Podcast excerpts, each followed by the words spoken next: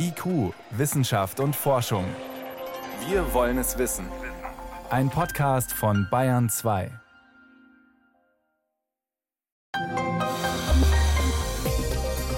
Bayern 2 IQ, Wissenschaft und Forschung. Ich würde ihn vielleicht Lebensbaum nennen oder Cashbaum, weil man kann wirklich Geld mit verdienen mit diesem Baum. Es gibt viele Leute, die werden reich mit Prosopis. In Äthiopien hat es begonnen, in Kenia hat es begonnen. Eine neu angepflanzte Baumart Prosopis soll Menschen in Ostafrika Wohlstand bringen. Doch die sehen die Pflanze eher als bedrohliche Plage. Und Dolly Ropes und Geisternetze, der Plastikabfall der Fischfangindustrie und wie man versucht, die Vermüllung der Meere zu stoppen. Mehr dazu am Ende der Sendung. Jetzt erstmal die Frage, welche Schülerinnen und Schüler haben Corona-bedingt die größten Lernlücken, auch im internationalen Vergleich? Wissenschaft auf Bayern 2 entdecken. Heute mit Birgit Magira.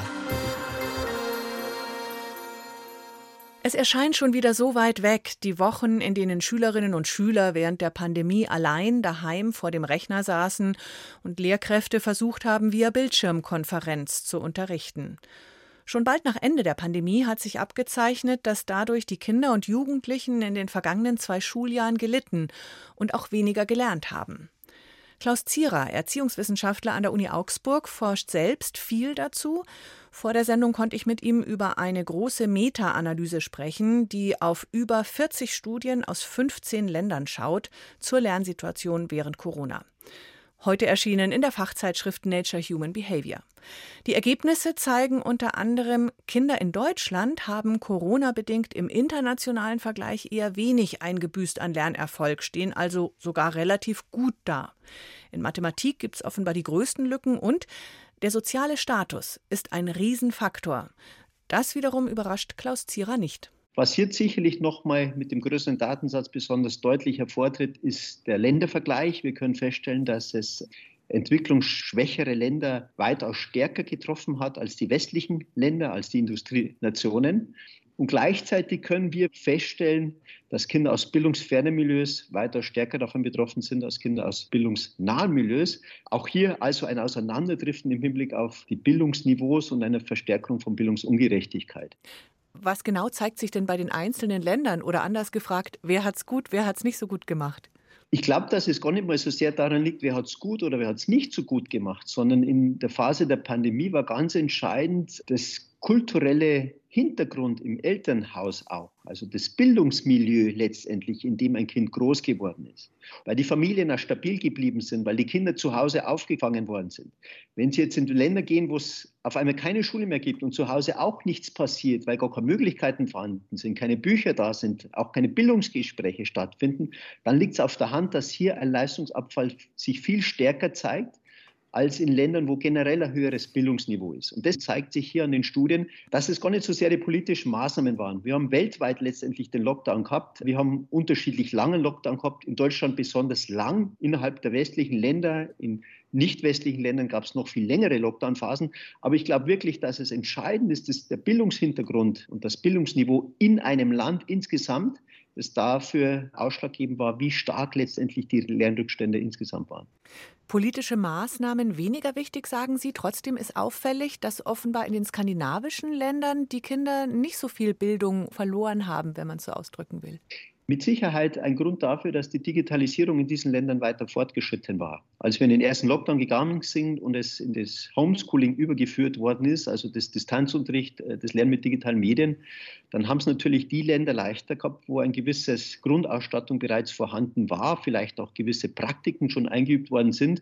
Und auch das sicherlich ein Punkt, wo die westlichen Länder im Vergleich zu Entwicklungsländern ein bisschen einen Vorteil haben, weil solche Strukturen in der Regel anders aufgebaut sind. Deutschland war in dem Bereich ein bisschen schlechter aufgestellt. Wir sind aber deswegen nicht unbedingt jetzt so weit hinter anderen Ländern im westlichen Bereich zurückgefallen, sondern der Unterschied ist zwar da, aber nicht so groß, dass es allein darauf zurückzuführen ist, sondern es weist immer neu darauf hin, dass letztendlich das ganze Bildungsmilieu durchaus wirksam ist und einen Einfluss hatte. Spielt aus Ihrer Sicht eine Rolle, dass in Skandinavien die Schulen nicht so lang zu waren oder teilweise gar nicht zu waren? Natürlich. Es gab Länder, wo eine sehr kurze Lockdown-Phase war. Schweiz beispielsweise auch. Ich glaube, die hat nur sechs Wochen zu oder acht Wochen und dann war es es mit den schulischen Lockdowns. Und das hat natürlich einen Einfluss, weil wir wissen, dass dieser Distanzunterricht nicht die Wirksamkeit hat wie Präsenzunterricht. Der entscheidende Punkt, der fehlt, sind immer die Peers, sind die Beziehungsebenen, sind die Gleichaltrigen, die ja für das schulische Lernen mit der größte Motivator letztendlich sind. Und das kann ich digital eben nicht eins zu eins abbilden. Aus den Daten innerhalb von Deutschland kann man durchaus rauslesen, dass Bayern oder bayerische Schülerinnen und Schüler ein bisschen besser durchgekommen sind durch diese Corona-Zeit als in anderen Bundesländern. Da klopft man sich jetzt gerne auf die Schulter im Kultusministerium zurecht. Ja, es wäre ein bisschen vorschnell. Ich habe früh angemahnt, dass wir in Deutschland eigentlich keine vernünftige Evaluation dieser Schulschließungen hatten. Was wir jetzt wissen aus nachfolgenden Studien, beispielsweise auch zur Lesekompetenz in der Grundschule, ist, dass Bayern im Vergleich zu den anderen Bundesländern weniger verloren hat als die anderen. Aber ich finde, das ist nicht ein Grund, um zu sagen, jetzt können wir uns wunderbar auf die Schulter klopfen, weil wir nicht ganz so schlecht geworden sind wie die anderen. Ich glaube, wir müssen anerkennen, dass wir seit zehn Jahren rückläufige Lernleistungen haben. Wie könnte man Ihrer Ansicht nach denn den Trend umkehren? Also ich glaube, wir hätten in der Pandemiezeit durchaus solche Konzepte wie die Sommerschule vernünftig anpacken müssen. Ich kenne aber kein Bundesland, das das wirklich mit Herzblut und mit letzter Entschlossenheit umgesetzt hätte. Also aber Sommerschule heißt in den Sommerferien nachholen und Kurse anbieten. Genau, wir wissen von Sommerschulen, dass das hochwirksame Maßnahmen sind. Die muss man aber gut machen. Und dann wissen wir, dass wir hier durchaus in drei Wochen beispielsweise ein Vierteljahr an Lernleistung aufholen können, wenn man das gut macht. Besonders stark wirken die Effekte in bildungsfernen Milieus. Das hat man verschlafen und man hat es nicht vernünftig angepackt. Jetzt haben wir das große Problem des Lehrermangels. Und ich glaube, wir müssen uns um diese Probleme des Lehrermangels und dann in Kombination auch mit dem Rückgang der Lernleistungen grundsätzlich Schule anschauen. Wir werden nicht umhin kommen, vernünftige Quereinsteiger einzubauen. Wir werden auch nicht umhin kommen, die Lehrerbildung neu zu denken, Studierende vielleicht frühzeitiger zu professionalisieren. Und der letzte für mich ganz entscheidende Punkt ist eine grundsätzliche Lehrplanreform. Das sind teilweise langfristige Projekte, die Sie ansprechen. Corona hängt den Kindern, den Schülern noch nach. Was könnte man denn kurzfristig im Kleinen jetzt tun, um möglichst viele mitzunehmen? Also ich habe früh schon eine Forderung aufgestellt, alle Klassen zum Schuljahresbeginn auf Klassenfahrt schicken. Wir wissen, dass eine Woche Schullandheim nicht nur auf die Lehrer-Schüler-Beziehung und auf den Klassenzusammenhalt immens positive Effekte hat, sondern auch auf die Lernleistung. Das heißt, wenn Sie das klug machen, dann schaffen Sie eine pädagogische Basis, die das ganze Schuljahr trägt und wovon alle profitieren, Schülerinnen und Schüler und auch die Lehrpersonen. Das sind Maßnahmen, die könnten wir sofort umsetzen. Ich glaube, wir müssten Lehrpersonen hier stärken, unterstützen, Freiräume geben, vielleicht auch die Finanzierung ermöglichen. Aber das wäre aus meiner Sicht bildungspolitisch unbedingt notwendig, um die Kinder und Jugendlichen in ihrem Bildungsprozess zu unterstützen, nicht nur bei der Lernleistung, sondern auch bei der psychosozialen und auch bei der körperlichen Entwicklung. Eine große Meta-Analyse hat gezeigt, was sich vorher schon abgezeichnet hat, dass nämlich die Lerndefizite nach Corona je nach Land und Schicht sehr, sehr unterschiedlich ausfallen. Einordnungen waren das von Klaus Zierer, Erziehungswissenschaftler. Vielen Dank für Ihre Erklärungen. Gerne. IQ, Wissenschaft und Forschung gibt es auch im Internet. Als Podcast unter bayern2.de. Das Gegenteil von gut ist gut gemeint. Ein etwas böser Spruch, aber bei der folgenden Geschichte trifft er zumindest teilweise zu. Worum geht's? Um eine sogenannte invasive Pflanzenart, den Süßhülsenbaum, botanisch Prosopis. Der ist vor allem in Mittelamerika zu Hause. Mittlerweile wächst er aber auch in Ostafrika. Dorthin haben ihn Entwicklungshelfer gebracht. Das Ziel? Bodenerosion und Wüstenbildung stoppen. Der Baum scheint dafür richtig gut geeignet. Ein wahrer Wunderbaum, sagen die einen. Andere sehen ihn als Bedrohung und versuchen, den Baum niederzubrennen, wo immer er wächst. Der Hirte Xirsi Yamak Mire dirigiert seinen liebsten Kamelbullen mit dem Stock. Mirre lässt seine 30 Kamele und 250 Ziegen und Schafe hier im Burao-Distrikt im Herzen von Somaliland an Bäumen und Büschen äsen und damit mehr als 100 Kilometer von seiner Heimatregion entfernt. Denn dort, weiter im Osten von Somaliland, hat es wie an vielen Orten am Horn von Afrika auch in diesem Jahr wieder zu wenig geregnet. Es gibt noch einen anderen Grund, der das Hirtenleben in der Heimat des 56-Jährigen schwieriger macht. Ein verhasster Baum, den es in seiner Jugend dort nicht gab. Wir nennen ihn den unbekannten Baum. Es war vor 30 Jahren, da habe ich den unbekannten Baum zum ersten Mal gesehen. Er wächst auf den fruchtbarsten Böden, dort, wo bisher Weiden waren. Jetzt wächst dort dieser Baum und damit gibt es kein Futter mehr. Wenn die Tiere von diesem Baum fressen, werden sie krank. Manche sterben. Wir wissen nicht, woher er kommt. Vielleicht ist es der Wille Gottes. Ein böser Baum, geschickt von Gott? Die Wahrheit hinter dem Baum ohne Namen ist banaler. Wohlmeinende Entwicklungshelfer haben Prosopis juliflora, den Süßhülsenbaum, in Meeres Heimat gebracht. Im großen Stil geschah das in den 80er Jahren des 20. Jahrhunderts, und zwar im dürregeplagten Ostafrika. Thomas Hörz von der Deutschen Welthungerhilfe kennt das Problem. Er hat in Kenia selbst Prosopis gepflanzt. Gedacht war der Baum als Befestigung gegen Wüstenbildung, Bodenerosion und Staubstürme. Und das hat auch ganz gut geklappt, sagt Hörz. Aber ja, Prosopis verbreitet sich durch Tiere. Die Tiere essen die süßen Schoten, die enthalten 30 Prozent Saccharose. Dann wird die harte Samenschale im Verdauungstrakt durch die Säure so angegriffen, dass die keimfähig werden und werden dann ausgeschieden und sind sofort keimfähig und haben da optimale Wuchsbedingungen. Die wurzelt bis zu 30, 35 Meter tief selbst wenn man die Wurzeln auf ein, zwei Meter ausgräbt, kann die immer noch hoch, wieder hochkeimen, weil die Wurzeln so viel Feuchtigkeit und Kraft besitzen. Außerdem fasst Prosopis juliflora gerade dort gut Fuß, wo Böden überweidet, nährstoffarm und trocken sind. Damit ist die invasive Art obendrein auch noch ein Klimawandelgewinner, denn es regnet in Ostafrika seit Jahren zu wenig. Der Vorteil? Wenn der Baum ordentlich bewirtschaftet wird, lässt er sich zum Guten nutzen. Aber fressen die Tiere nur die Schoten vom Baum, dann wird der viele Zucker zum Problem. Dann werden die Tiere krank, so wie es der Hirte Xirsi beschrieben hat. So, als würden wir nur Bonbons essen und sonst gar nichts. Das Potenzial aber ist groß, sagt der Mann von der Welthungerhilfe. Und das sieht auch Diplom-Forstwirt Nick Paschisnik so. Der Brite ist Autor eines Standardwerks über Prosopis. Heute arbeitet er für eine niederländische NGO, die sich für nachhaltige Forstwirtschaft in den Tropen einsetzt. Paschisnik hat die vielen Vorteile des dornigen Baums als Nutzpflanze kennengelernt. Wie schon die Ureinwohner Mittelamerikas, woher der Baum eigentlich stammt, vor mehr als 200 Jahren. Als die Europäer auf den amerikanischen Kontinent kamen, erlebten sie, dass die bisherigen Einwohner dort in Lateinamerika den Prosopisbaum auf eine gewisse Art sogar verehrten. Die langen goldenen Früchte, die sogar in Dürrejahren wachsen, waren das zentrale Futter für das Vieh, aber auch für die Menschen. Die langen Schoten wurden gelagert und zu Mehl vermahlen. Und dann dachten sich die Kolonialisten, das ist doch ein wunderbarer Baum, um ihn anderswo einzuführen. Anders als beim bloßen Fressen der Schoten werden beim Mahlen in einer Mühle die proteinhaltigen Samenkörner mitzerrieben. Diese Mischung wäre für Tiere als Nahrungsergänzung ideal. Eine Art Kraftfutter, das wächst wie, nun ja, Unkraut. Und obendrein würde das Sammeln der Schoten und die Zerstörung der Samen beim Mahlen die unkontrollierte Verbreitung eindämmen. Auch für Menschen ist das Mehl eine echte Powernahrung, sagt Paschisnik. My wife loves to put it in cakes. Meine Frau liebt es, damit Kuchen zu backen. Das Prosopismehl ist fertig zu kaufen, besonders in Amerika. Aber in Afrika wird es nicht so verwendet. Vom Nährwert her ist es als Mehl mit Mais und Weizen vergleichbar und dennoch verhungern Menschen in Somalia und am Horn von Afrika, während Millionen und Tonnen dieser Bohnen herumliegen und am Boden verrotten. Ich finde das abscheulich. I find this abhorrent.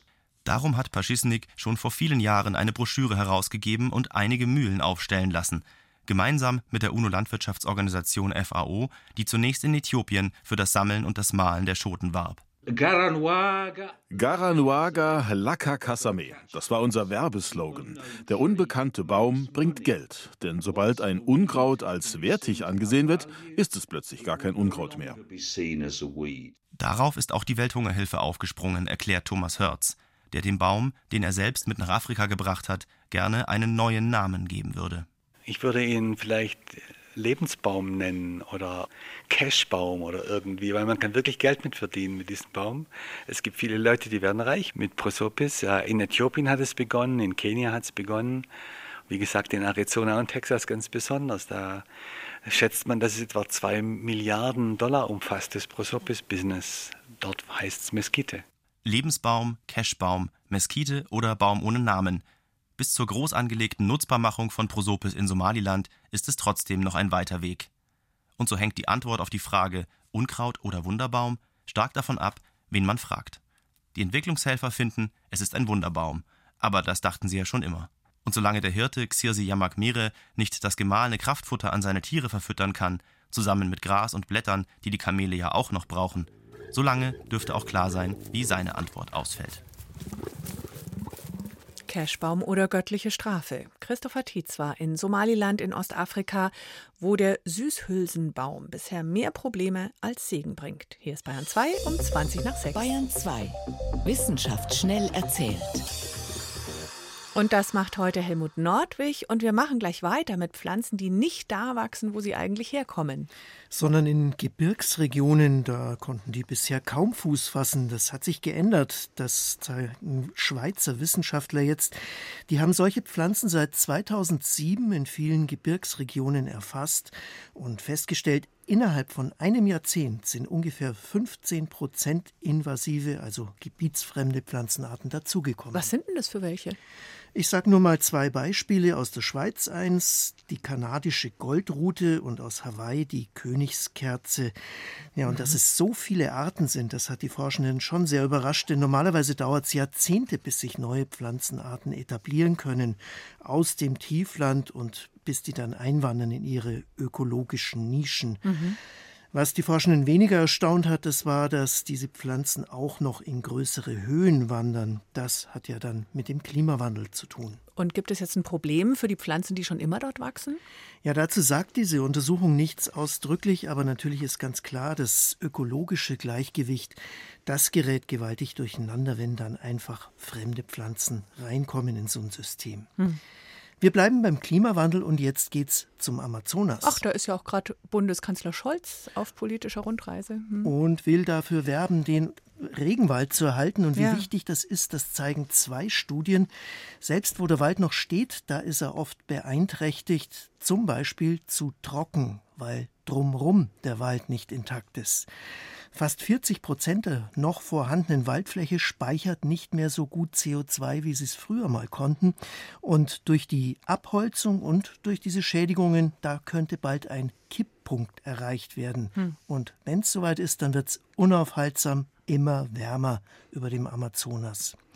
Und eine andere Studie zeigt, wie sich das dann global auswirkt. Forschende unter anderem vom Potsdam Institut für Klimafolgenforschung, die haben weltweit geschaut, wo die Temperatur sich besonders stark ändert und wie das dann Luftströmungen beeinflusst.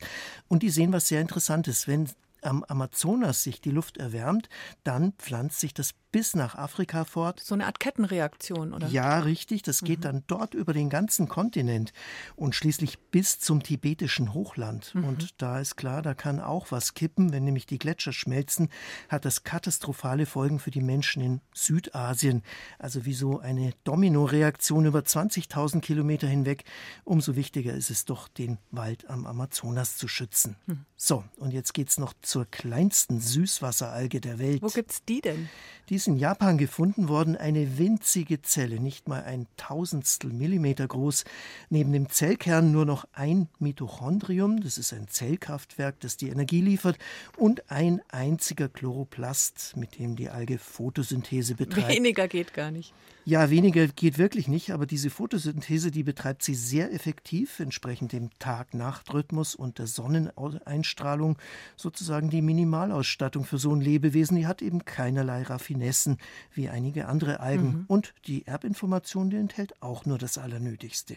Wo wurde die Alge denn gefunden, wenn die so winzig ist? Ja, das ist auch interessant. In einem ganz, ganz normalen Aquarium. Aus dem haben Forschende alle Algenarten kultiviert und dabei diese minimalistische Mini-Alge entdeckt. Vielen Dank, Helmut Nordwig, für die Kurzmeldungen aus der Wissenschaft.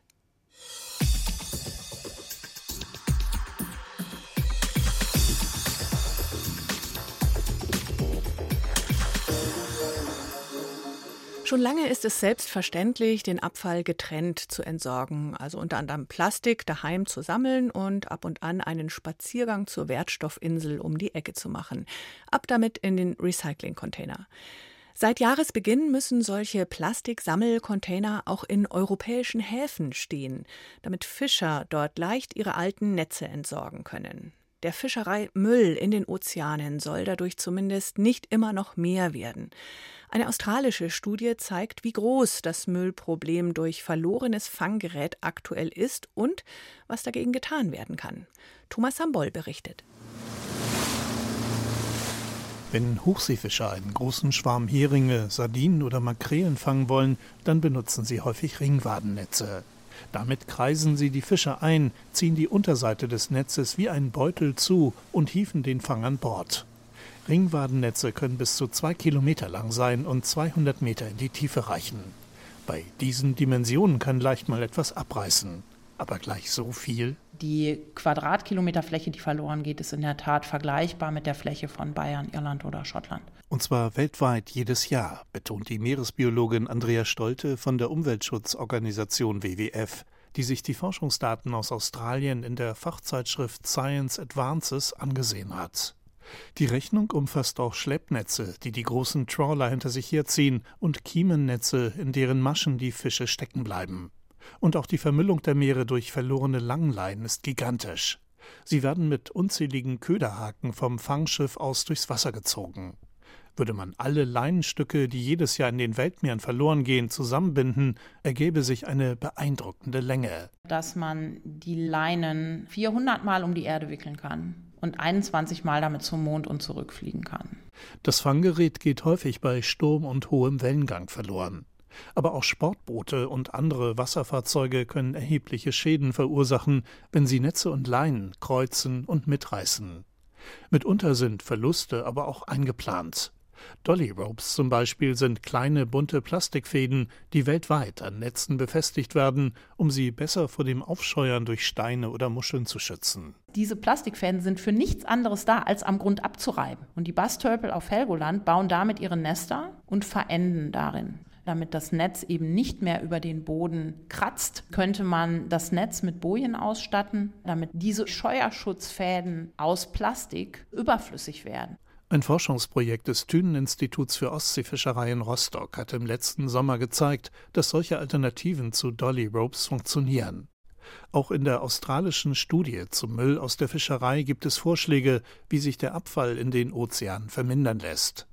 Die Meeresbiologin Denise Hardesty ist Mitautorin der Studie und plädiert zum Beispiel für bessere Wettervorhersagen und bessere Markierungen der Fanggeräte, so dass man sie leichter wiederfinden kann. Some of those are technology improvements, such as having better weather forecasts and making sure that gear is marked and that we can track our fishing gear. In Norwegen werden zum Beispiel bereits sehr große und sehr teure Pingersender eingesetzt, um verlorene Hummerkörbe in den tiefen Fjorden aufzuspüren.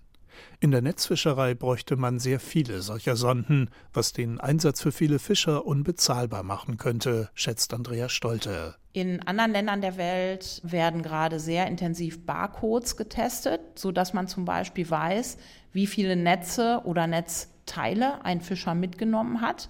Und man wüsste hinterher, ob davon was verloren gegangen ist. Und auch Denise Hardesty vom Wissenschaftlichen Dienst der australischen Regierung sieht noch mehr Möglichkeiten, um die Meere vom Fischereimüll zu entlasten. Es sollte Rückkaufmöglichkeiten für ausgedientes Fischereigerät geben, so eine Art Pfandsystem. Und Fischer sollten günstige Kredite bekommen, um sich rechtzeitig neue Netze kaufen zu können, bevor die alten kaputt gehen. In den EU-Ländern muss es ab diesem Jahr in jedem Fischereihafen Sammelcontainer für alte, aussortierte Netze geben. Im besten Fall kann das Plastikmaterial dann recycelt werden, wovon am Ende nicht nur die Meeresumwelt, sondern auch die Fischerei profitieren kann, meint Andrea Stolte. Das ist ein ganz, ganz großer Schritt nach vorne. Denn dann bekommt das Material ja auch wirklich einen monetären Wert. Und mit diesem Wert haben die Fischer natürlich auch einen Anreiz, es zurückzugeben. Und da sind wir erst ganz am Anfang damit sich Fische, Krabbe und Co. seltener in potenziell tödlichen Geisternetzen verheddern, versuche den Plastikmüll der Fischerei in den Meeren einzudämmen. Das war's schon wieder mit IQ Wissenschaft und Forschung. Danke fürs Zuhören, sagt Birgit Magira.